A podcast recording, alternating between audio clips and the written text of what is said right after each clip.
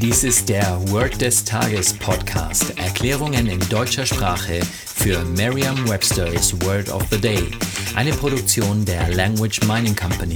Mehr Informationen unter www.languageminingcompany.com-podcast. Das heutige Word des Tages ist authorize, geschrieben A-U-T-H-O-R-I-Z-E. Eine englische Definition ist to give power or permission to someone or something. Eine Übersetzung ins Deutsche ist so viel wie bevollmächtigen, genehmigen oder autorisieren. Hier ein Beispielsatz aus Merriam-Webster's Learner's Dictionary. She was authorized to act for her husband.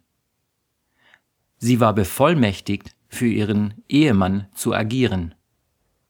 Eine Möglichkeit, sich dieses Wort leicht zu merken, ist die Laute des Wortes mit bereits bekannten Wörtern aus dem Deutschen, dem Englischen oder einer anderen Sprache zu verbinden. In der englischen Sprache sind praktisch alle Wörter der lateinischen Sprache enthalten. Viel mehr als im Deutschen.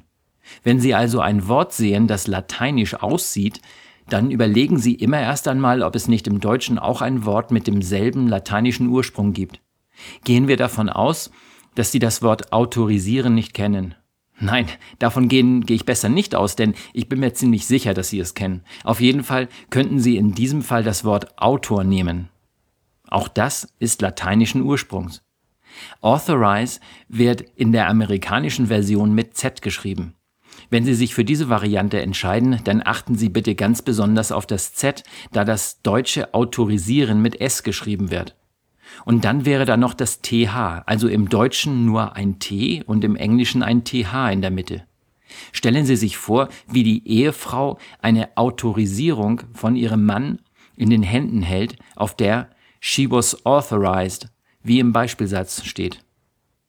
Stellen Sie sich weiter vor, wie die Buchstaben TH und Z deutlich größer und in Rot oder in einer anderen Farbe gedruckt sind. Sagen Sie jetzt noch einmal den Beispielsatz. She was authorized to act for her husband. Vertrauen Sie dabei auf Ihre Vorstellungskraft. Je intensiver Sie sich die Situation vorstellen, desto länger bleibt die Bedeutung des Wortes und des ganzen Satzes in Ihrem Gedächtnis. Das war Word des Tages mit Carsten Peters von der Language Mining Company.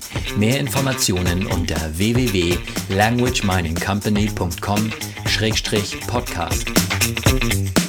Thank you.